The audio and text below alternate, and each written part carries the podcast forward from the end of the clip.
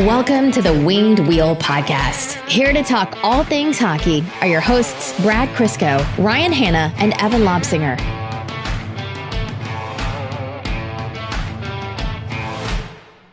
So I'm hopped up on beer, Easter candy, and stressed dad life, and I've been told I'm opening this episode. So this is what you guys get. I'm not putting any thought into it. I'm way too tired for that. I thought you were hopped up. Now you're yeah, too tired. on da- on dad vibes. Dad vibes are tired. Can you imagine uh, five years ago you hearing what you just said? yeah, no, that would be horrifying. You'd make fun of yourself more than Evan and I make fun of you. Yeah, no, I I love my life and hate what I've become. Uh, Evan, who is our uh, new uh, podcast technician or video technician, he's taken over the responsibility of recording the uh, the screen so we can put this up on YouTube after. So, um, someone someone was like, "Why is Evan the biggest picture on the screen?" And he mostly my just picture. Two reasons for that. a couple of reasons. He has a better computer and uh, he's better looking, and it's it's purely a show for money from us. Welcome to the Winged Wheel Podcast, uh, Easter edition, quarantine Easter edition. I'm Ryan Hanna. I am risen. Oh, oh. And I'm Evan. Evan goes, "Uh oh, oh, we just lost half our listeners. oh boy." Um, do you guys do for Easter? Like, do you do when you're kids? Like, I, I understand the candy and the chocolate stuff, but do you do gifts? Like, No. I know I have friends who like their parents get them like Easter gifts. Like Mel's parents got us Easter gifts, and it was really kind. And it just reminded me of friends where like, yeah, the, the kids would all get gifts like it was Christmas, and I was like, that's strange. The kids do, the adults don't. Like I uh, clearly you haven't seen Crystal's Instagram yet this morning where Mika had basically a room of toys waiting for her cuz we felt bad she couldn't leave the house. So we spent entirely too much online or the Easter bunny. Yeah, well, that's what you say to entirely too guess. So thanks for that. Kind of looks like I got a sunburn today. I was outside crushing my 60 degree wedge.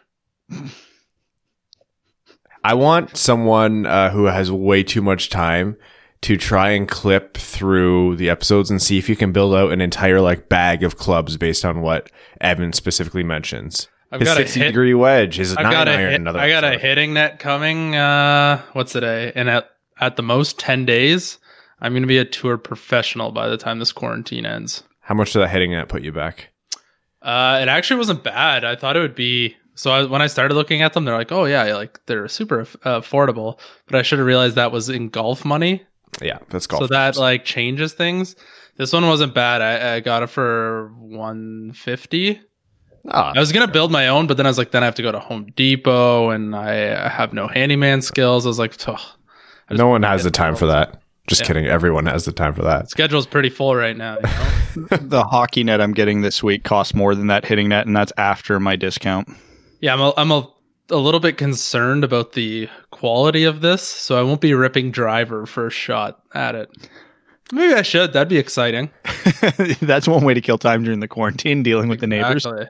I once missed the hitting net.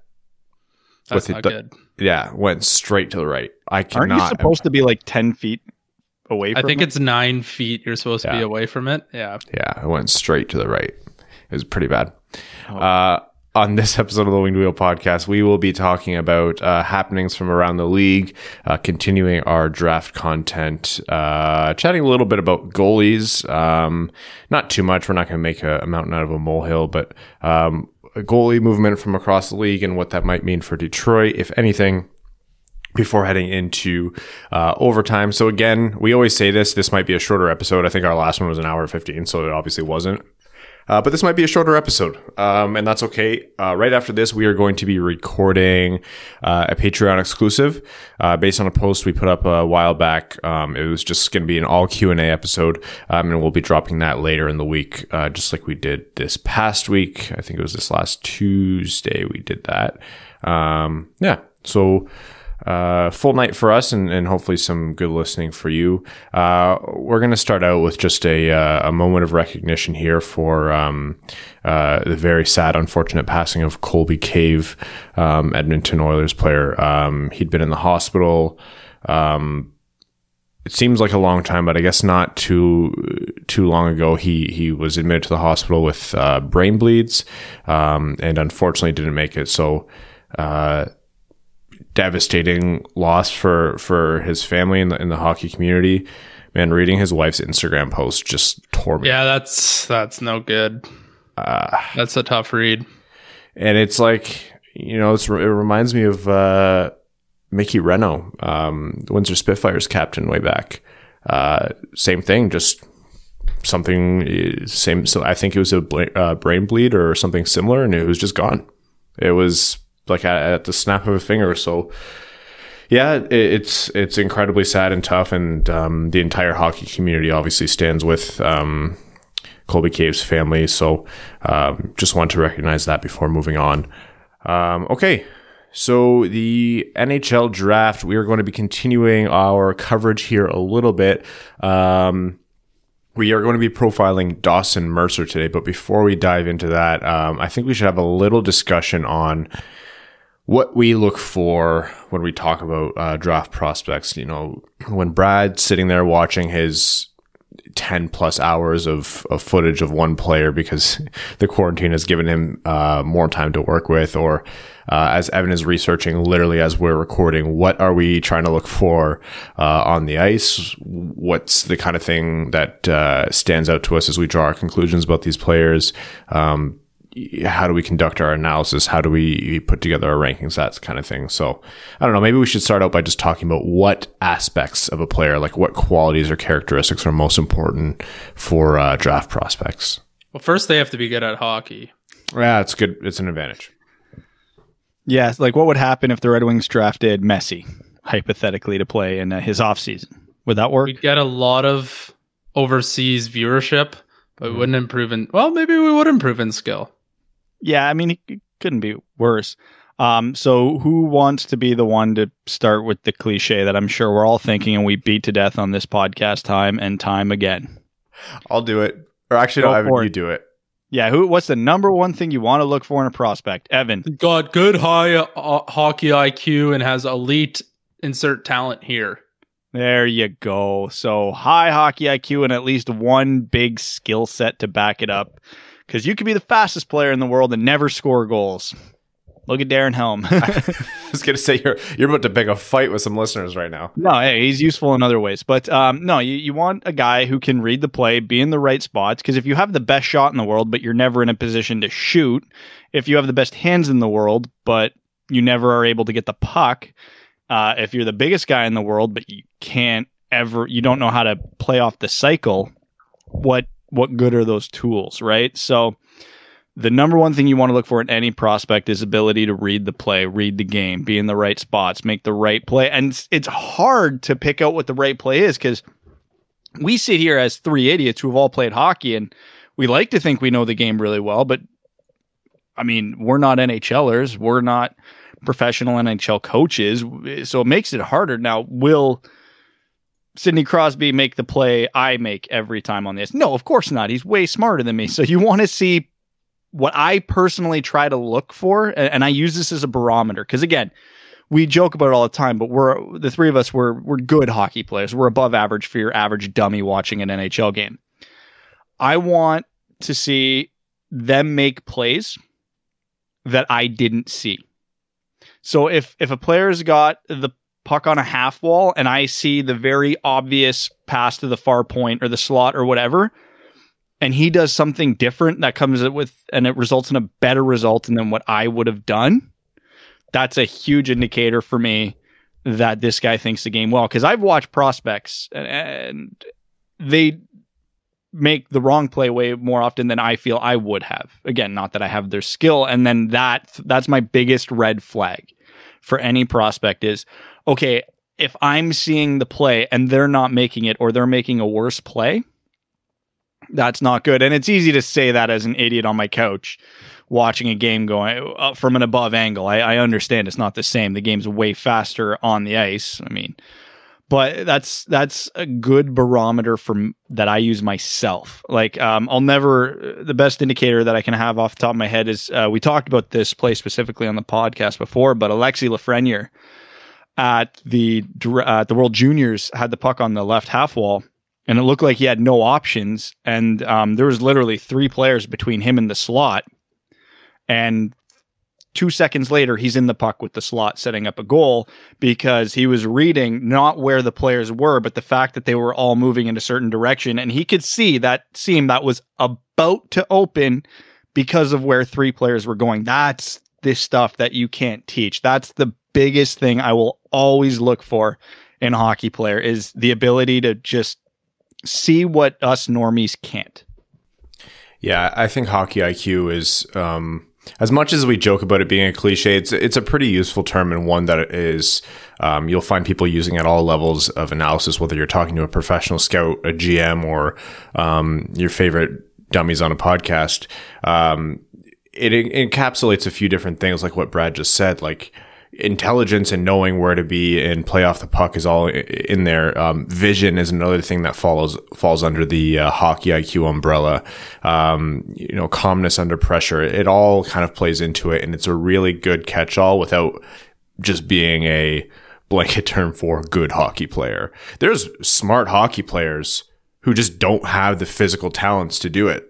Um, you look at successful coaches you look at su- successful coaches, um, a lot of them were enforcers. You know, like these coaches have won Stanley Cups and they were no good when they played. Like they were either junior level players or just um, enforcers or guys who would fight. And uh, they turn into these coaches and they're just brilliant. They spend a lot of time on the bench watching the game, mind you, so they they can work up their theory a little bit. But seriously, like they have the brain for the game, they just don't have the physical tools, and, and that's that's an important thing. Like not everyone's going to have uh, the ability to execute how they want to execute. Dan Bylsma was an enforcer and won a Stanley Cup. And now he, look at him, look at him now, assistant coach on the worst team in the NHL.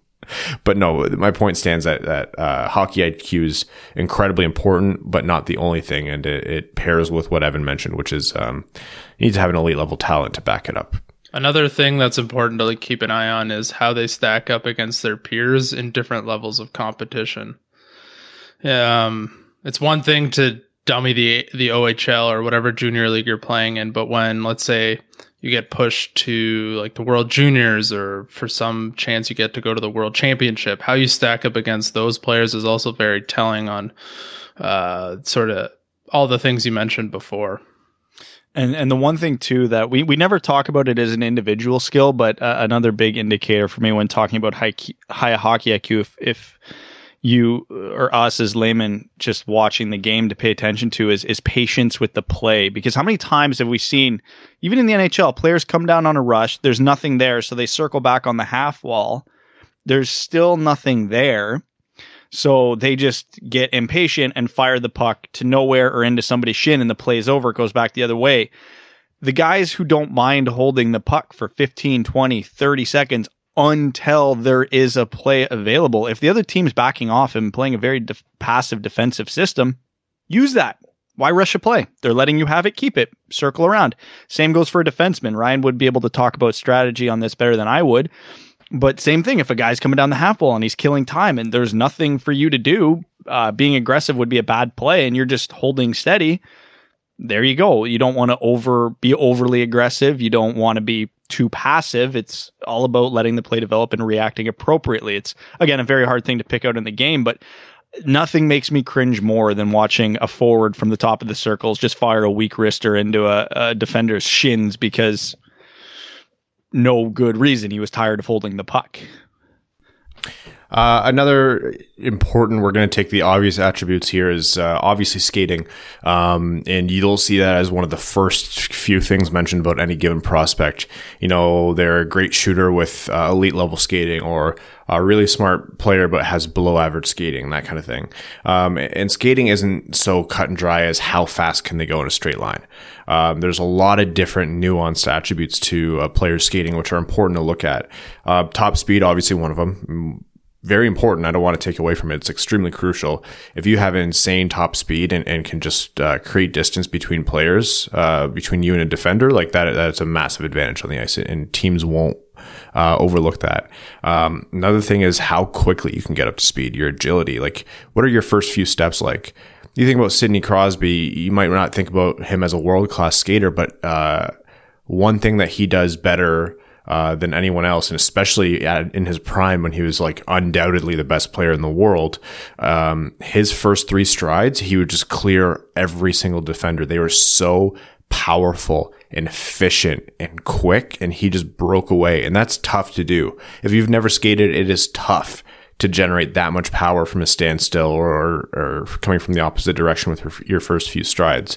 Um, there's things that in skating that can be helped. So if someone has like you know they they got strong legs, they're they're uh, pretty athletic, they're pretty well built, um, waist down don't laugh, Evan. Um, but for some reason, they're not a good skater. Like sometimes it's a form thing, and it's though not perfectly correctable. You're not going to turn them into Connor McDavid overnight. Uh, there's players who sometimes have super inefficient strides where they flail their, their, legs out rather than put that energy into generating power on the stride. And it's uh, there's a lot of good uh, coaching and a lot of good uh, systems and, and, and, groups around the world that'll help uh, teach or, or coach out those bad habits in a skater. So skating can be improved. Um, how much it can be improved, I'm not sure. I think it depends on on the player. Generally, if you find a player who's able to skate really fast, uh, they already are skating really well. Um, they they don't have that terrible of a stride because at this level of hockey we're talking about, coaches have, have picked up on it. But you, you still find the odd player who um, finds another level once he gets drafted because they're like, yeah, you're amazing, you got a great shot, um, but you skate like garbage, and here's how to fix that. So that that's a very quick spark notes on uh, on some different attributes within skating. Yeah, when we're talking skill set, when I'm analyzing a prospect, again, I have my own stupid methods of uh, what I look for, but I the importance of this skill to me generally tend I, I I don't even know how to phrase this. I look at every skill that you need to create a scoring chance, and then the further away from the net you are, the more important it is to me because each skill needs to get you there. So, like Ryan said, skating is uber important. Not necessarily top speed, but if you're slow, but you're strong on your feet, good on your edges, and you can support like in a cycle, that's that doesn't get a deduction from me because you are capable at what you're trying to do. Like if a big player doesn't have a good top end, but he just can't be moved, then I don't consider that poor skating, um, unless he literally can barely keep up with the worst skater in the NHL. Then you look at puck control slash passing. I generally tend to lump them into the same category because while you're skating, it does you no good if you just lose the puck every time, right? So when you're attempting what you want to do, you got to be doing something with the puck. And then the final thing to create a scoring chance would be the shot. So uh, shot can be worked on, and generally there's so many different ways you can score. I, I I think I mentioned on this podcast before. I don't I don't value shot a ton when it comes to scouting because a shot a shot can be taught honestly. Um, eh, some just have that natural gift to it that you can't teach a la a cole caufield um, or a Martin Frk because there's no way in reasonable hell uh, someone who's five foot nine should shoot a puck 109 miles an hour. That's just universally gifted talent. But that that's kind of my barometer. Again you don't need to be an elite skater. I value skating more than shot but if your shot is like a Cole Caufield shot, yeah, I'm not going to be super concerned about your skating. Or if you are not a good skater, but you have ridiculous hockey IQ and just insane hands, um, Patrick Kane comes to mind. Yeah, of course you don't need to be a huge skater, uh, top end skater for that. So I'm not going to be super concerned about it. So yeah, I have my skill sets that I I prefer but there isn't uh, a make or break skill for me. You can be deficient in any aspect of the game, and I can still rate you very highly as a prospect. Again, we've sat here for the past uh, God knows how long gushing about Alexi Lafreniere, and skating is probably his biggest weakness in, in terms of overall package, even though his skating's still good. But he's a far better puck handler. He's a better shooter. He's got a better mind. He's a better passer than he is a skater. And that doesn't concern me even a little bit. Yeah, that's a perfect way to encapsulate it. Like, it really goes to show how much goes into being a good hockey player. Um, maybe we'll make a little series of this, so every episode will cover one or two other attributes, like, and we can get a little bit more granular. Like next episode, we can do gap control and what that means when we talk about gap control and defensemen and, and things like that. Um, and then we can maybe bring someone on to talk about goalie strategies, unless Evan has a hidden pass that we don't know about as a goalie. Only in road hockey. Only in road hockey. And I only stack the pads. Just ask every goalie we meet, what's more important to you, preventing goals or stopping pucks? Oh God, I hate you. Um, you remember that one, right? Yes, I certainly do. Um, something that we were talking about last episode that I was, I was thinking about all week, or, or for the last few days, I should say, um, is we got into that discussion about you know if you could pick one archetype of a player like that calm, cool, collected, always makes the right play, whether it's pretty or not, or the player with an absolute insane game breaking skill or talent to that can make plays out of nowhere. And we chose arbitrarily Lidstrom and Datsyuk respectively for those. And I, I think that was a really good discussion. Um, but I wanted to circle back to it by saying that um, the reality of hockey is that you're never going to find someone who only does like if you're talking about that level of player, they are not one or the other. Nicholas Lidstrom also had insane game breaking level talents. Like he, he does, you don't call him the second best defenseman of all time for no reason. And Pavel Datsyuk was also extremely good at making those uh, perfect little plays that you might not notice that have a huge impact down the ice. Um, so the takeaway from that discussion wasn't that uh, you should categorize those players pretty exclusively, but rather just uh, it was more of a look on the the philosophies of what's more important. I guess it was just um, a little what's more important, stopping the puck or preventing goals discussion there. With a little callback, Brad. no, Love it. No one can hear you. Thumbs up. Uh, and with that, I'm going to get you talking, Brad. Uh, before uh, again, before we dive into Dawson Mercer, uh, update us on the um, Fantilli situation in the CHL. Uh, Give a little background for people who don't know. Yeah, so for anybody who doesn't know, last weekend was the OHL draft. It operates just like every other draft. You pick your player, they are now belong to your team. But the problem with the OHL draft that throws a huge complication into things is kids, um, and this is in Ontario specifically, um, even though it applies everywhere, don't always know if they're going to the OHL or the NCAA route. Now, the OHL draft is for minor midget players, so 15 years old. Um, and NCAA doesn't start till they're 18. So they the general rule is they will go to the USHL, the BCHL, sometimes a smaller league like the AJHL or the OJHL for two years before they can actually go play in the NCAA. Now there's a kid up for the OHL draft, Adam Fantilli. If he had fully committed to the OHL, he's the first overall pick, and it's not even a debate. He is just uh, he, he's a very strong candidate to go first overall in the 2022 NHL draft with Brad Lambert and um, I think Shane Wright is that year as well. Um, he, he's in that consideration. I think, uh, yeah, he's the same age as Shane Wright? Um, but he has recently announced a commitment and signed with the Chicago Steel of the USHL, indicating he wants to go to the NCAA. Um, so, to say, he didn't go first overall in the OHL draft. Uh, every report that's come out is that he's still intending on going to Chicago. So, the fun thing with the OHL is there's a lot of very big organizations with a lot of pull. So, they're generally the more successful organizations. Mm, These players don't get paid air quotations, but you know, the certain perks can be thrown around by these teams that other teams can't. So, a lot of teams are 2023 NHL draft, Brad. Sorry. 2023 for Fantilli. Is he a late birthday? Yeah. Okay. Um, 2023 first overall contender. Um, so everybody was looking at the London Knights, the Kitchener Rangers, the Oshawa Generals, Ottawa 67s, et cetera, et cetera, um, to see if they would take a flyer on him. So the biggest rumor going around was Kitchener. Um, so it got to Kitchener at pick 17 because they were one of the top teams. And London, their division rival, was at 19. So everybody was hu- huge intrigue here. Kitchener comes up. They take a timeout at their pick. They took so long to make their pick. Everybody didn't know what was going on. They ended up taking Andrew LeBlanc from the Southern Tier Admiral. So everybody's like, wait, what's going on? We thought Kitchener was going to take Fantilli.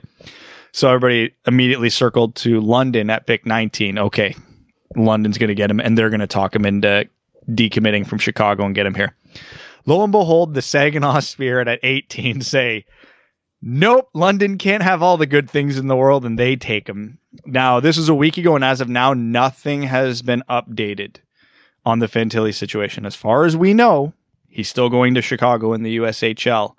But this is something to keep an eye on because I believe Cole Perfetti back in his OHL draft also had rumors that he was going to go the NCAA route, but Saginaw was able to talk him into coming and playing for them. So this is funny, interesting, and something that doesn't seem like a big deal to your average Red Wings fan.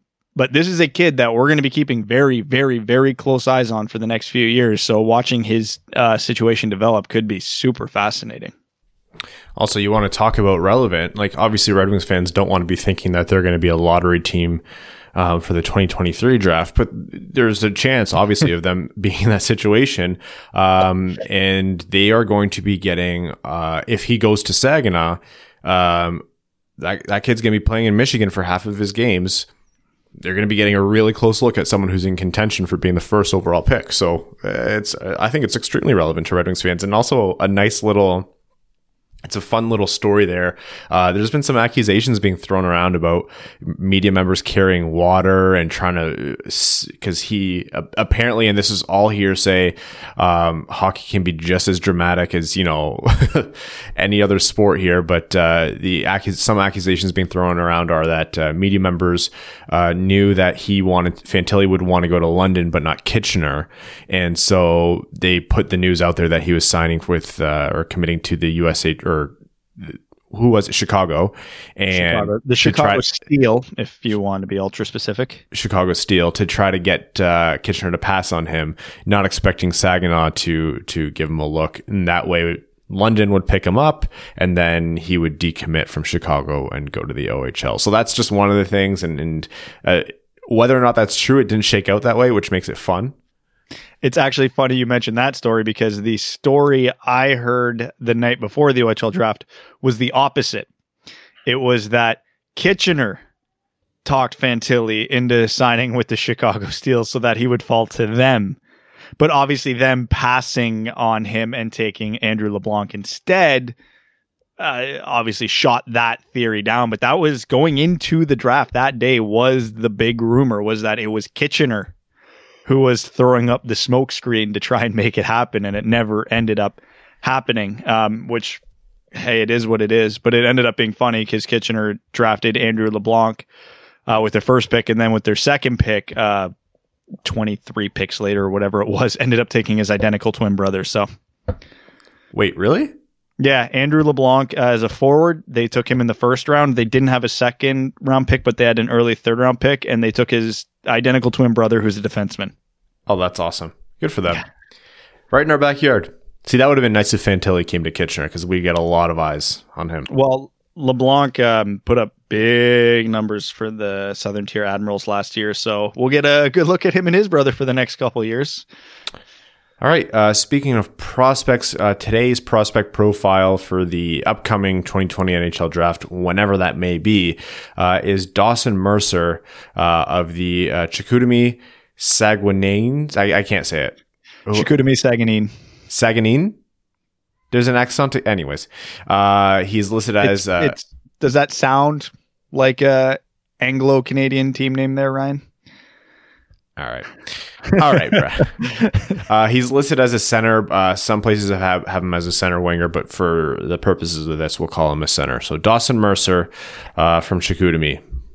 Brad, Evan, who wants to take it away here? Brad, it is. Okay. Uh, I was I was li- leaving the ball in Evan's court there just to see what would happen. I'm sure everything will be covered by the time it gets to me. you're, you're going to go second. I'll just say yes. Okay, so uh, Mercer's actually a good prospect to pick, um, given the conversation we recently had about hockey IQ versus skill set. Because uh, I don't consider now Dawson Mercer's a surefire first round pick, so don't do not get me wrong when I say he's not skilled, but he's not your typical high skill first round pick. He's high on this list just because he's one of those guys who gets it done um, whatever means necessary. Jack of all trades, master of none, if you if you want to call him that. He's very strong off the cycle, reads the play very well. Um, I'd say hard shot, not very accurate. Um, at least in the viewings I've had, uh, was a non-factor for Team Canada at the World Juniors, but he did make Team Canada at the World Juniors as an 18-year-old. He has a late birthday for whatever that's worth. Um, missed out on last year's draft by a month, I think. Um, but yeah, he's he's smart, works hard, gets the job done, has enough skill to put it all together to produce a ton of offense. He was well over a point per game in the QMJHL this year. I think he was 1.3, 1.4 points per game or something like that off the top of my head.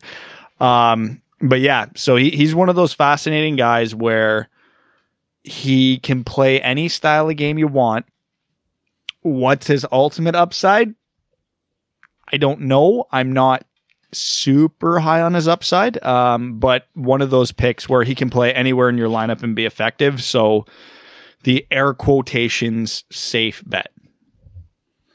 Yeah, the one knock that I was that kept coming up from different sites I was reading is his his inconsistency, and I think that's probably why he's slotted down a little bit lower in the in the first round than um, some of his skill set might indicate. Um, but he does play basically all around the ice and is good at all of it. Maybe not elite, but he's good at it, and coaches love players like that. So there might be a team that falls in love with him. I'm not too sure on that, but um, he, he he looks like he'll play in the NHL uh, at least in some capacity.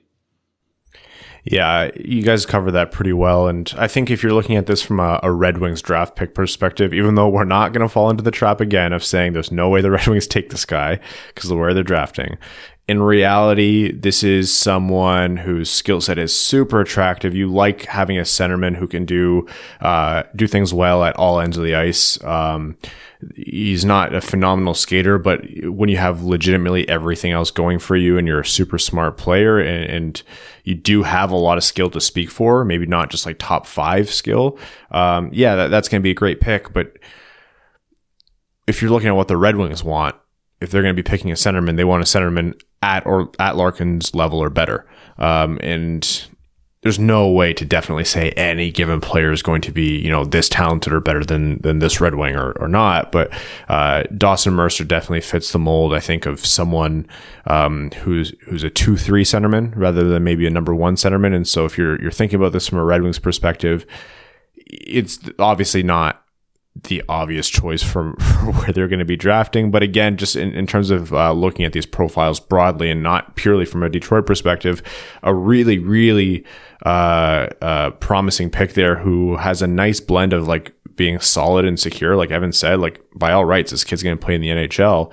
Um, but who knows? Like you don't really know what his absolute upside is. And if any one of those talents takes off and, and translates well into the NHL, you now have a, a centerman who can play both ends of the ice and is supremely talented in another way. That's a number one, number two center. So yeah, Dawson Mercer is a super interesting pick um, out of the the QMJHL. So um, he's pretty well ranked within that like 10 to 15 range. He's someone else I wouldn't be surprised to see jump up just because of his position and uh, the fact that he plays so well um, in his own zone too. So teams will like that, but uh, time will tell on that one. Well, I just finished my first round rankings yesterday, and I'll tell you, I do not have him between 10 and 15. Interesting. I'm going to guess, I actually don't know this. I haven't seen Brad's rankings yet. I'm going to say nine. Don't tell me if I'm right or wrong. Okay, well, our patrons are going to find out tomorrow. Awesome. And yeah, the patron- rest of you will find out next week. Patrons are going to get an early look at that list tomorrow. It's uh, going to be without all the um, write ups on each player in it. It's just going to be the list because I'm going to write all the write ups for each guy this week and then post that article on our website. Uh, I'm going to say sometime between Saturday and Tuesday. All right. Uh, some NHL news before we get into overtime. Um, one that is, I think, somewhat somewhat related to the Red Wings, although this might be a stretch here. Um, long awaited uh, Islanders goaltending prospect Ilya Sorokin um, isn't is signing an extension with CSKA over in the KHL and is going to be signing with the Islanders once his contract expires at the end of the month. So that was to be expected. Uh, thus continuing the Sorokin, Shesterkin, Shestorkin conundrum. Uh, so that you have uh, Igor Shesterkin in uh, in Manhattan with the New York Rangers, and then Ilya Sorokin over in Long Island with the Islanders. That won't get confusing at all. So they're actually good buddies, and they uh, they like competing with each other. So I think that'll be good for that New York New York rivalry. Um, interesting point in this is what does this mean for uh, Thomas Greiss? Welcome to the Red Wings, buddy. That's what I was saying. Okay, Thomas Greiss, uh, he's older. He's 34 years old. He's German. Honestly, depending on what happens in this draft, it could be even more impactful if the Red Wings pick up one or two more Germans. Uh, he's a German player. He's put up fantastic numbers at times with the Islanders. He has more than held his own he like it's very Dwayne Roloson esque, where like just late in his career has just put up really solid numbers over there. So um, I've always liked Thomas Greiss as a goalie, and if the Red Wings don't bring back Jimmy Howard, or if Jimmy Howard retires, um, and you don't want to pull someone up out of your system like Pickard, uh, Thomas Greiss could be a cheap uh, one or two year stopgap for you, who could do the same thing that Bernie is doing right now and, and play really, really good hockey for an, an affordable price. Well, this is what the Red Wings need to do. They just need stop gaps right now until an actual established number one younger goalie enters the system, which they don't know if they have right now. Maybe Detroit drafts like a Nico Daws at pick 32 this year. Who knows? Um, but yeah, so Greiss is the type of guy you make the bet on. Probably won't cost a lot because of his age. I don't know many teams that would be in the market for a 34 year old goalie, but with the Red Wings seemingly moving on from Jimmy Howard, and there's nobody else in the system ready to step in, they need to pull from someone else. They probably don't want to spend big money on a goalie. Jonathan Bernier is your guy, but he's probably not a 60 game per year starter. Uh, 50 30 split with Greiss seems like a pretty good idea if you're the Red Wings. And, you know, right now Semyon Varlamov's in shambles with Sorokin coming over. Yeah, it would definitely be an improvement. Um, I'm just trying to look up his contract here. So, uh, uh, expires at the end of this season. Yeah, he's making three and a third million dollars this year. So he'd probably come in around the same price, or, or wouldn't want much more or less than that. So, um, it, with the Red Wings have a having a world of cap space, that would be a super affordable for them. Uh, compliance buyouts. Can we talk about that some more? No, because um, I don't want to give myself hope. I've I've seen a lot of like fun theories about how compliance buyouts are going to shake out uh, across the league, and I've seen a lot of things where teams like would hypothetically weapon weaponize their compliance buyouts, and I, I think that would fall within the realm of the rules, like of what's fair, unless otherwise dictated by the NHL. But then I've seen a couple, like I had a couple things DM, I don't know, they might have been tweeted at me where they're like, oh, the Red Wings would compliance buy out this player um, who would then uh, be signed back to the team for a lesser deal. And I'm pretty sure the NHL would put a stop to that. Whether or not 100%. Yeah, whether or not they have explicit rules about that situation, I, I think they would see that as circumvention of the process. And also, I don't think the players would be up for that. Like, players aren't exactly in the business of reducing their pay. I think there's already a rule that if you buy out a player, you can't re-sign them for X amount of time. So if you bought out a player at the beginning of the season, I don't think you can re-sign them until the following season. Um, I think that's a big reason why Washington traded. I want to say it was Brooks Orpik to Colorado and had Colorado bio Brooks Orpik before re-signing him. Um, I think that was part of the Grubauer trade, if I'm not mistaken. Um, but to get back to the Red Wings now, weaponizing the buyout could be absolutely massive um, for a lot of teams if they wanted to do it. Um, the problem is for that to work, there'd have to be a team that has absolutely two egregious contracts or else they would just do the buyout themselves. They would not likely want to give up a first round or a second round pick to have another team buy a player out when they absolutely have the capability to do it themselves. Maybe there's some budget implications with a team like Arizona or Florida. You never know the stuff behind the scenes, so why bother speculate on that? But I've I keep saying, and I've I've preached this to death. The Red Wings cap situation doesn't matter until they think they can contend. I think a realistic, optimistic timeline for the Red Wings is they could be angling for a play, legitimately angling for a playoff spot three seasons from now. So what the Red Wings need to do is look at anybody who could be harming their cap three seasons from now. Don't make me spell it out. You guys know where I'm going with this. Who's still going to be on the cap for entirely too much money three seasons from now? Evan, Justin Abdelkader, and Frans Nielsen. Yeah, I don't think Nielsen is. I think he's only got two years left. I could be wrong, but either way, either they will be gone. The Red Wings could weaponize their um their cap for another team, but the problem is they have their own issues with the cap that they need to deal with um, by the time they plan on competing again. And Justin Abdelkader is that problem. And I just pulled up cap friendly here. Abdelkader has three seasons left. Frans Nielsen has two. You guys want to hear something uh, funny and depressing while I was looking at this? Sure do. Frans Nielsen and Justin Abdelkader are the second and third highest paid forwards on this team. Oh God. Um, oh my god, that's horrifying. So I'm glad you brought up that example, Brad, about um, who was it? I, I forgot the name already. Traded to Colorado to be bought Brooks out. Orpik. Yeah. Uh, so it looks like my my take there was wrong, and that there might be ways around this. But uh, in in a situation like in a situation you have like this where um, there's a hypothetically or potentially um, these compliance buyouts being like popped up out of nowhere, there would be a set of rules surrounding them that might look different than what already exists. So it would really depend on, on what the, the rules of engagement are that the NHL puts out per se.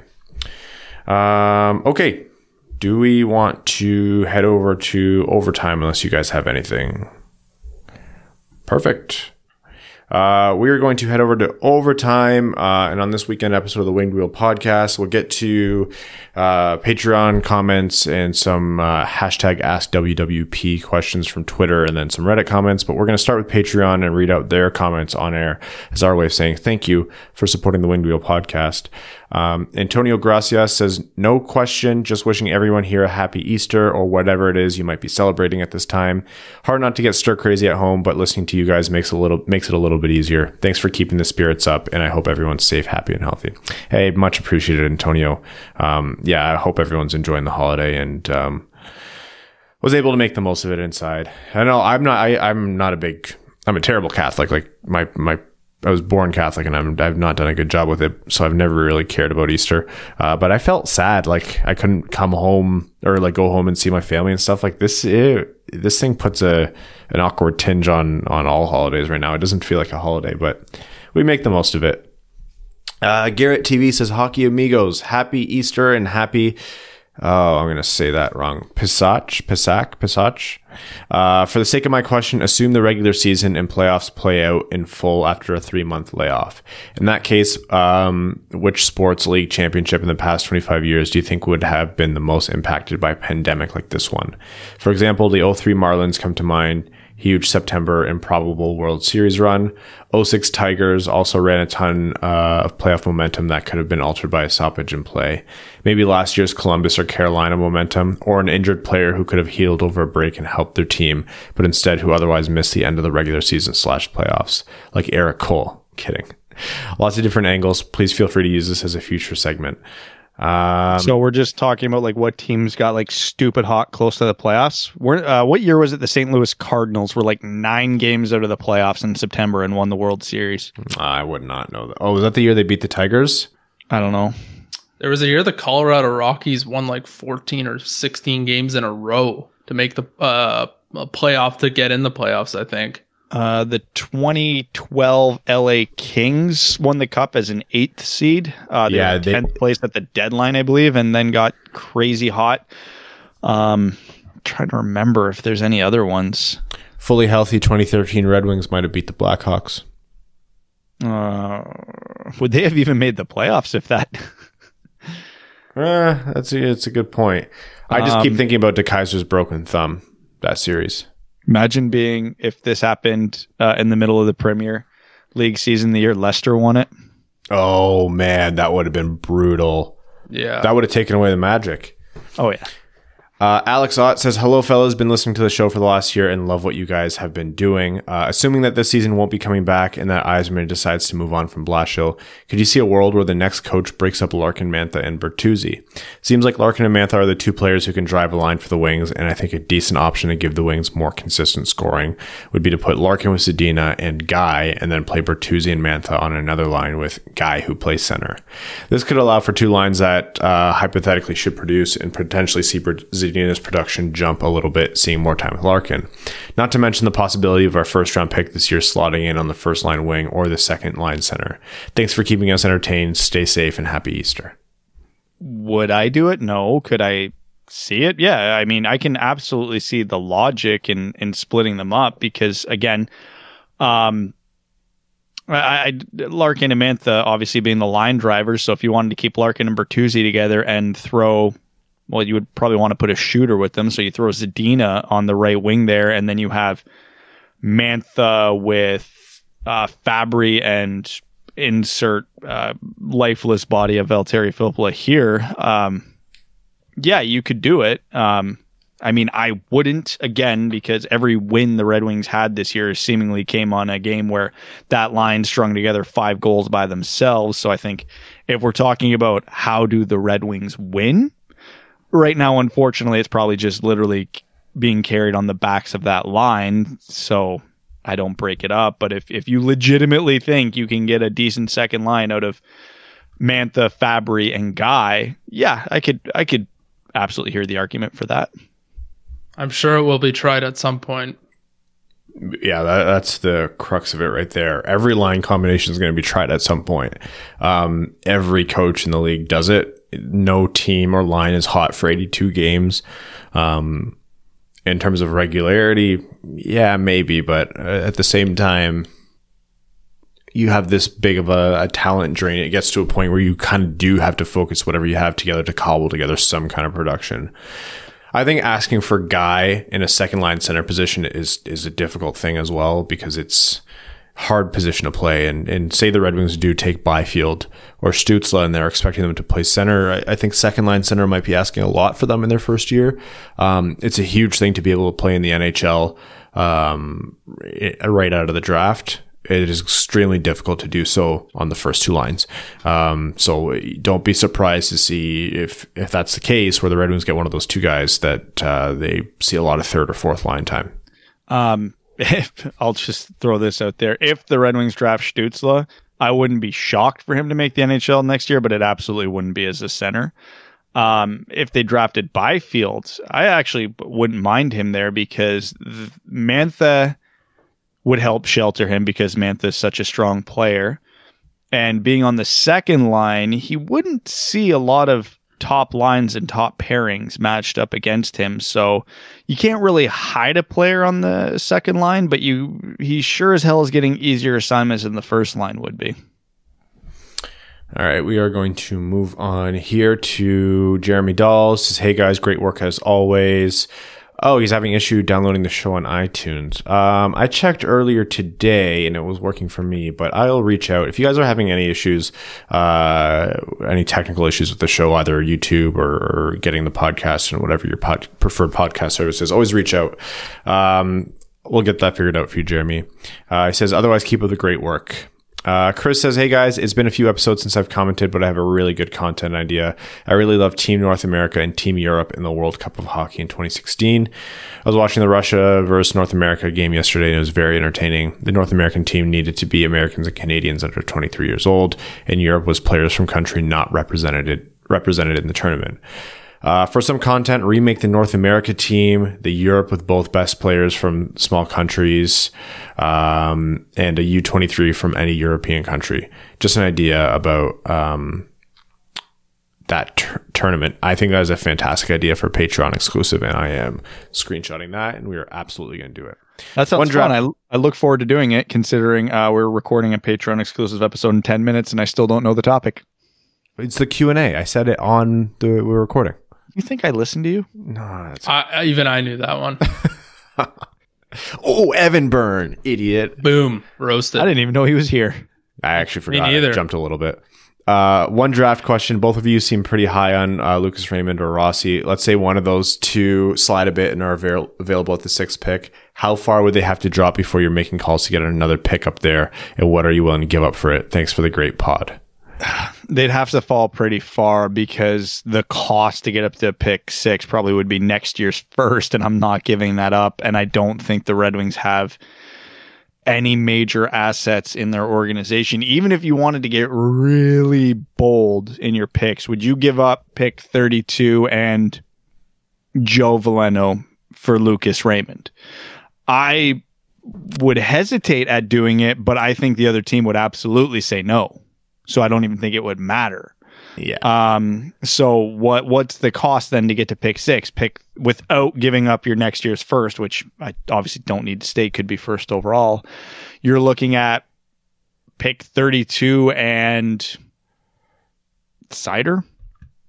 Would I do that? No, absolutely not. I, I think they would have to get outside of the top 10 before I see a reality in which the cost would be worth it? Because outside of the top 10 then you could absolutely start looking at your giving up pick 32 and not your top prospect to get there. Because there's nobody off the active roster that would be worth that unless someone thinks way highly way more high highly of Tyler Bertuzzi than we do. And we think pretty highly of him. Yeah it's you see how hard it is to move around in that five to 10 range. Like the Red Wings talked about um, moving back to try, try to get Seider, but anyone who they wanted to move back with didn't want to do it because they also wanted Seider. So, or um, not also wanted Seider, but they, they also really wanted their guy. And um, and that was an opportunity to move up, and they didn't want to give up the assets that the Red Wings would have needed to move up. So it's like everyone has their guy at their position. They just kind of get ingrained in where they are. And not to say there's no movement, but you look at Edmonton, they were what, eighth, seventh, eighth?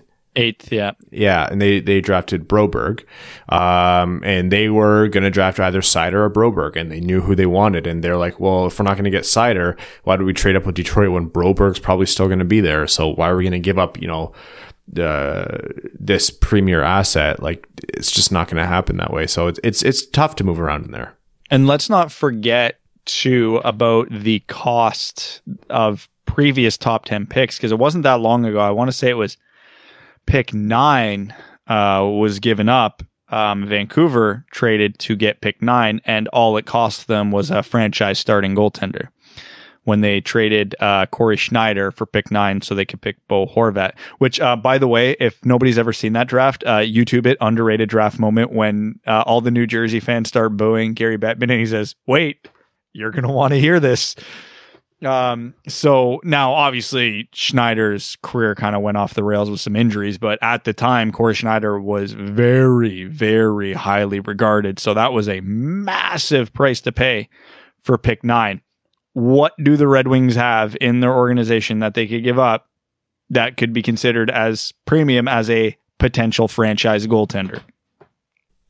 Franchise goalie, no, but I think you were right in saying that if you're going to be moving a high end asset that's not a premier piece like Zadina or Seider, it's it starts at Veleno, which you don't want to do if you're the Red Wings. Like if man, I I wouldn't even be shocked if Lucas Raymond slipped to pick six and the Red Wings said pick 32 insider. I'm not 100% positive the team at six would say yes either. That's the horrifying part of this. They'd be nuts. Um, they, they, should, but I can't say with any certainty they would.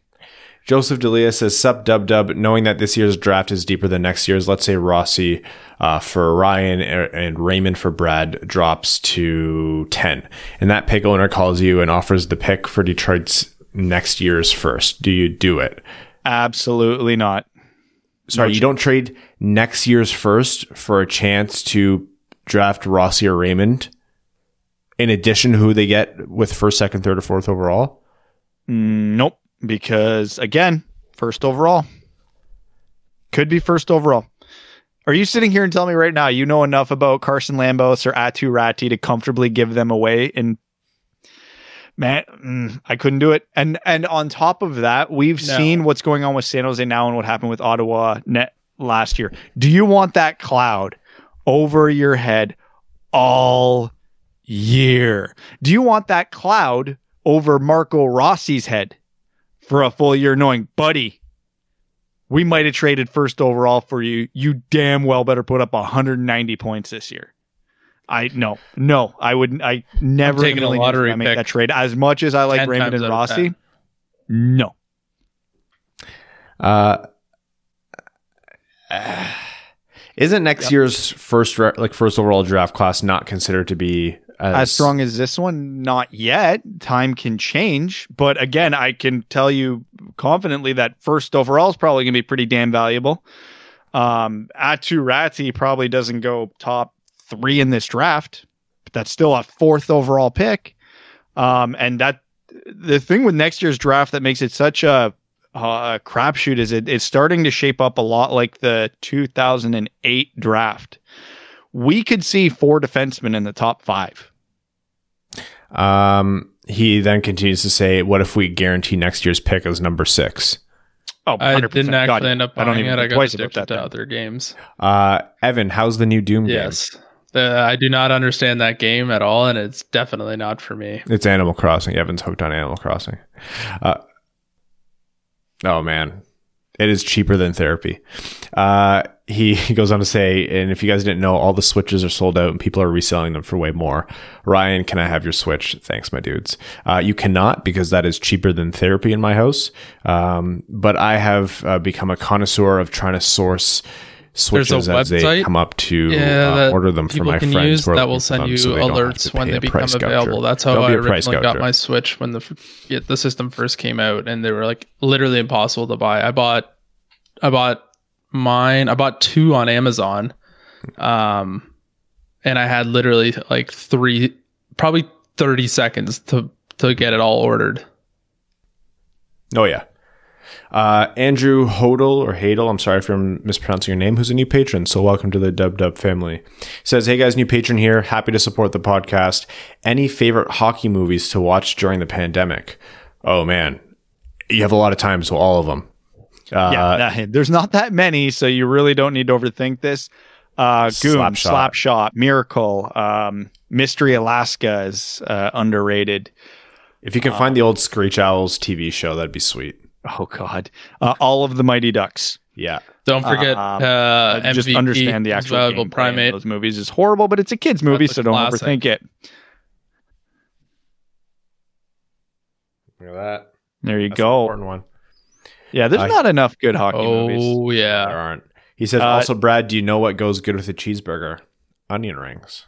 That's a great point. I like man. onion, onion rings are fine because they don't taste anything like onions. They taste like batter. that doesn't make any sense. Onion rings drugs. couldn't taste any. Are you not on more drugs? like Are you onion. either need drugs or should stop? It is an onion. One of the two.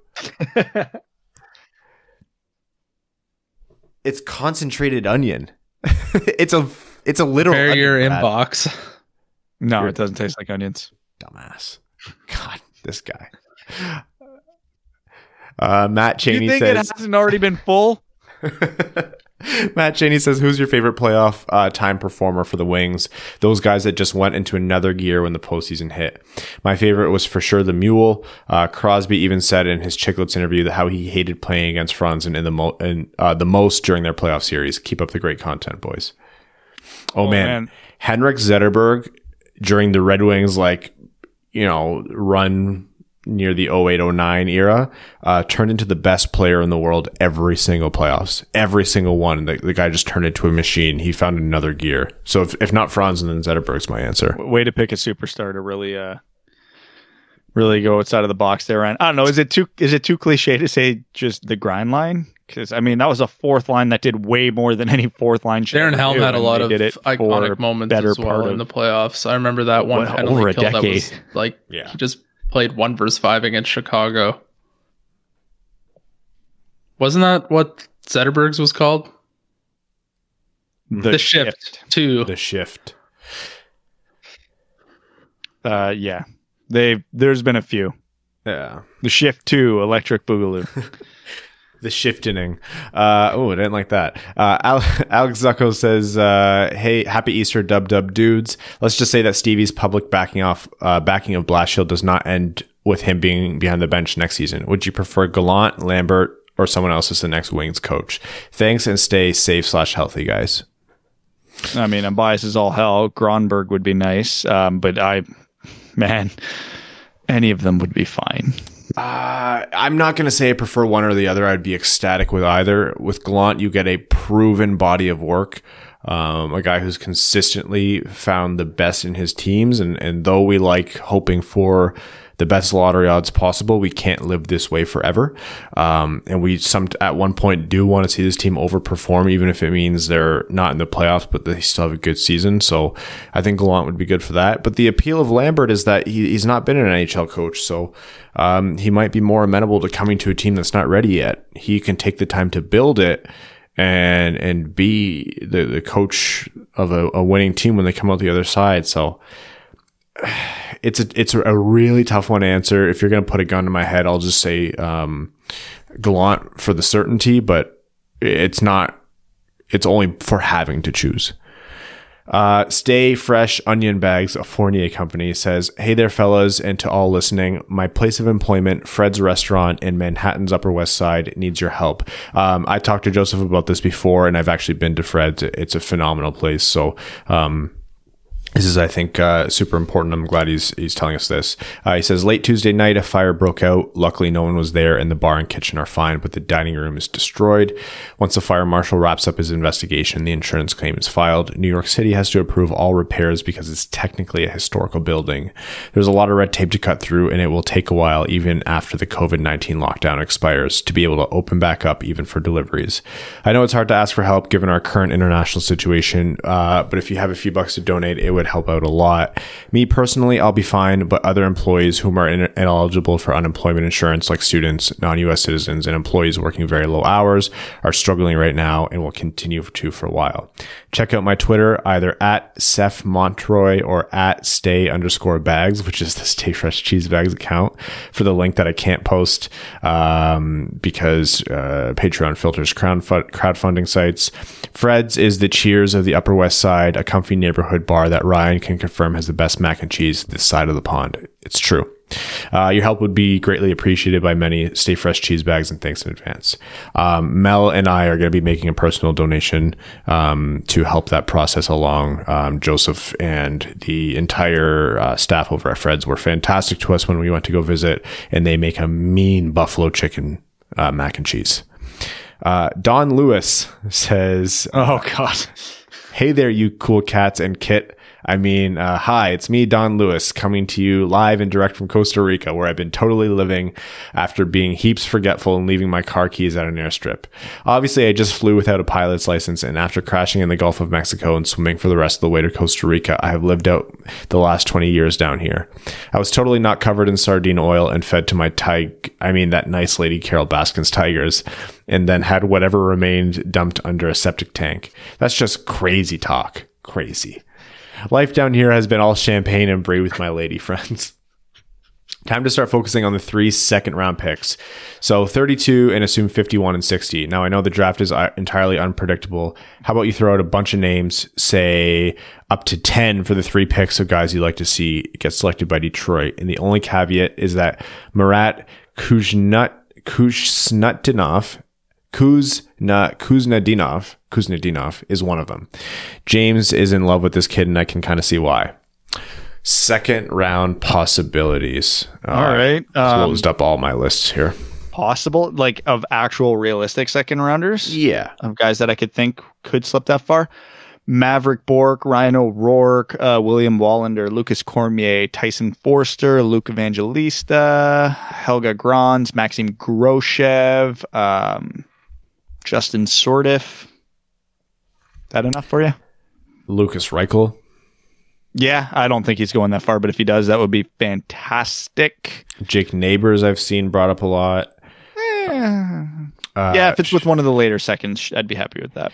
Purely just to give uh, Mickey Redmond an aneurysm, Shakir Muk- Mukhamadullin. Yep. Uh, Tyler Tullio's there. Uh, yeah. Sean Farrell. These aren't guys that I would. S- building out. We really should build out.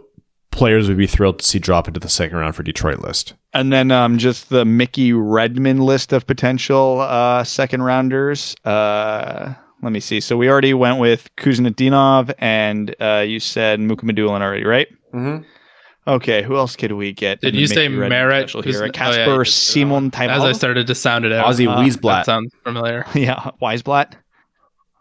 Yeah. yeah. uh, T- Theodor Niederbach could be fun. Niederbach. That's a great hockey name. Yeah. uh, Martin Chromiak. Will Cuylle. Will I, I wouldn't draft Will Cuylle, but that that name will absolutely screw with him when you look at the spelling of it. Uh, he goes on to say, jersey time of all th- of all the third slash alternate jerseys in use this year, which were the worst three? I'll get you started at Anaheim's orange atrocities. Yeah, Definitely all- Anaheim's is one of their one Almost of anything Anaheim does at this point will make the list, which is such a shame. They went from the best jerseys in the NHL for a decade to the worst. Um, I'm trying to remember all the th- other thirds off the top of my head. I have to go with Tampa Bay's gradients. Oh yeah, those were horrible. That is a great call. I get that people are are warming up to them, but I think they're just objectively bad. Uh, you could go with the Jets highlighter blue Jets word print. The jerseys by themselves are are fine, but I they always piss me off because you could have done so much more with them. You could have had one of the best jerseys of all time. Yeah, exactly. And they just phoned it in and it's terrible and everybody hates it and they should be deeply ashamed. Um trying to think what other teams had LA Kings grays are rough. Yeah, they're fine. Yeah, Um, those were bad. uh, Colorado or LA's outdoors if those count. Oh, uh, the bibs are the silver apocalypse. yeah. I think if we, yeah, he said alternate jerseys, so I think th those outdoor. There weren't a the whole LA lot one, of like, new I get the justification on why they did it. It's terrible justification. Buffalo one was jerseys. unreal. That one's in. Calgary's was good. Sorry. No, a lot are coming next year. No, one of the best, one of the best, one of the best third jerseys in the league didn't get to be worn because they were going to be worn uh, just before the season was canceled, which is Toronto's St. Pat's. Oh, I've always liked those. I think love fun. those jerseys. Um, okay, that's all we have for this episode. Uh, thank you all for tuning in. We have some fun stuff coming down the pipeline. Another Patreon exclusive uh, dropping later in the week. Uh, Brad's putting out his list of uh, his draft rankings on Patreon, and then we're going to be editing up his article for the website to be uh, on there a little while later. We have some fun uh, other projects super secret, but you guys will see soon. Uh, so stay tuned. Thank you all for uh, continuing to support. We appreciate you. And um, just as much as this might be giving you content uh, during the quarantine, um, it's given us something to do. Um, that's not just uh, visit different rooms in our house and, um, harvest shells to sell to uh, the Nook brothers in Animal Crossing, which is all Evan's been doing because he's obsessed with Animal Crossing. And it's definitely not me, and it's for sure Evan. Uh, so thank you all. Thank you to our name level patrons uh, Terry, Arjun Shanker, Brad Smith, Andrew Bohan, Scott Martin, Kayla Thompson, Jacob Turner, Matt McKay, Brandon M, Matthew M. Rice, Luke Johnson, Ryan Lewis, Langabir, Clayton Van Dyken, Kalen Wood, Hassam Al Qassem, Charlie Elkins, Hannah Lee, Sean Levine, Alex Ott, Ashley Van Conant, Chris Frank, Connor Leighton, Danny Jr., Matthew Keeler, Craig Kibble, Simon Anderson, Antonio Gracias, John Evans, K Waz, and Stan Olson. Thank you all and see you later in the week. Thanks for tuning in to the Winged Wheel Podcast. Be sure to check out wingedwheelpodcast.com, where you can subscribe to the show on iTunes, Spotify, or wherever you get your podcasts. You'll also find links to other ways to support the show, such as Patreon, official podcast apparel, and more. And don't forget to follow the show on Twitter at Winged Wheel Pod. And of course, the hosts at Brad Crisco, at Ryan Hanna WWP, and at Hockey Town Evan.